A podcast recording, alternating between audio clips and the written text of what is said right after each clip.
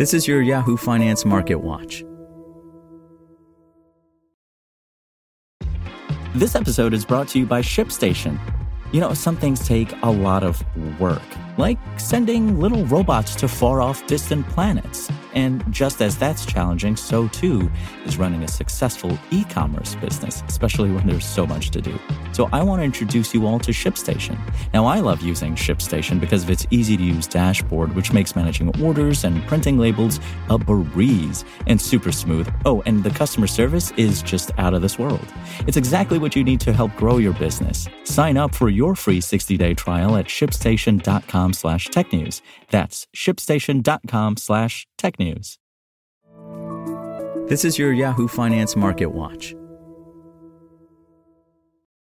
U.S. stocks wavered Monday as stocks reversed early session losses after the release of Friday's jobs report showed continued strength in the labor market. The S&P 500 climbed 0.1%, while the Dow Jones Industrial Average added 0.3%, ending the day on an upbeat note.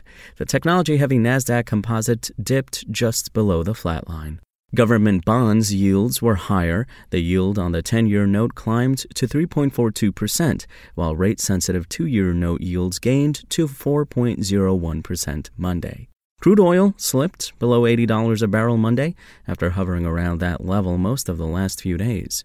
The stock market was closed for Good Friday. Still, the Labor Department on Friday reported that non-farm payrolls rose by 236,000 in March, slightly below consensus estimates for 240,000 and down from February's revised 326,000. The unemployment rate was steady at 3.5%, while the labor force participation rate climbed to a post COVID era high of 62.6%.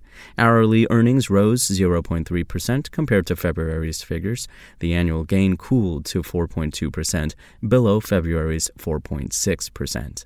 Following the release, markets are now pricing in a 65% probability that the Federal Reserve will raise interest rates by another 0.25% in May, according to data from the CME Group.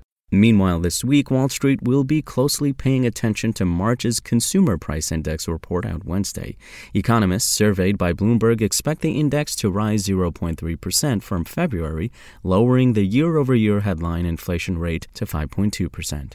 Minutes from the Fed's late March meeting will be released on Wednesday, giving more insight into the central bank's policy moves. Another potential catalyst for markets could come at the end of the week. Some of the bank heavyweights, including Wells Fargo, JP Morgan, and Citi, will report earnings. Meanwhile, as corporate earnings season kicks off, analysts anticipate companies in the S&P 500 to post a second consecutive slide in quarterly profits. First quarter estimates have been sharply reduced to 6.8% from the same period a year ago, according to FactSet.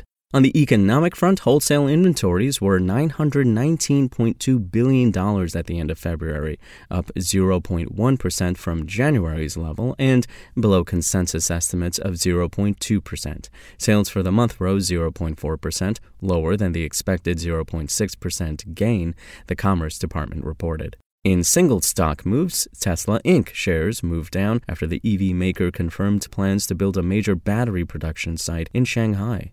Pioneer Natural Resources Company shares soared after a report from the Wall Street Journal hinted that ExxonMobil held talks with the shale driller about a possible acquisition. And shares of Apple Inc. fell 1.6% Monday after the company reported that their personal computer shipments tanked by 40% in the first quarter, signaling a bumpy start to the year for PC makers. For the latest market news and updates, visit yahoofinance.com and follow us on social media at Yahoo Finance.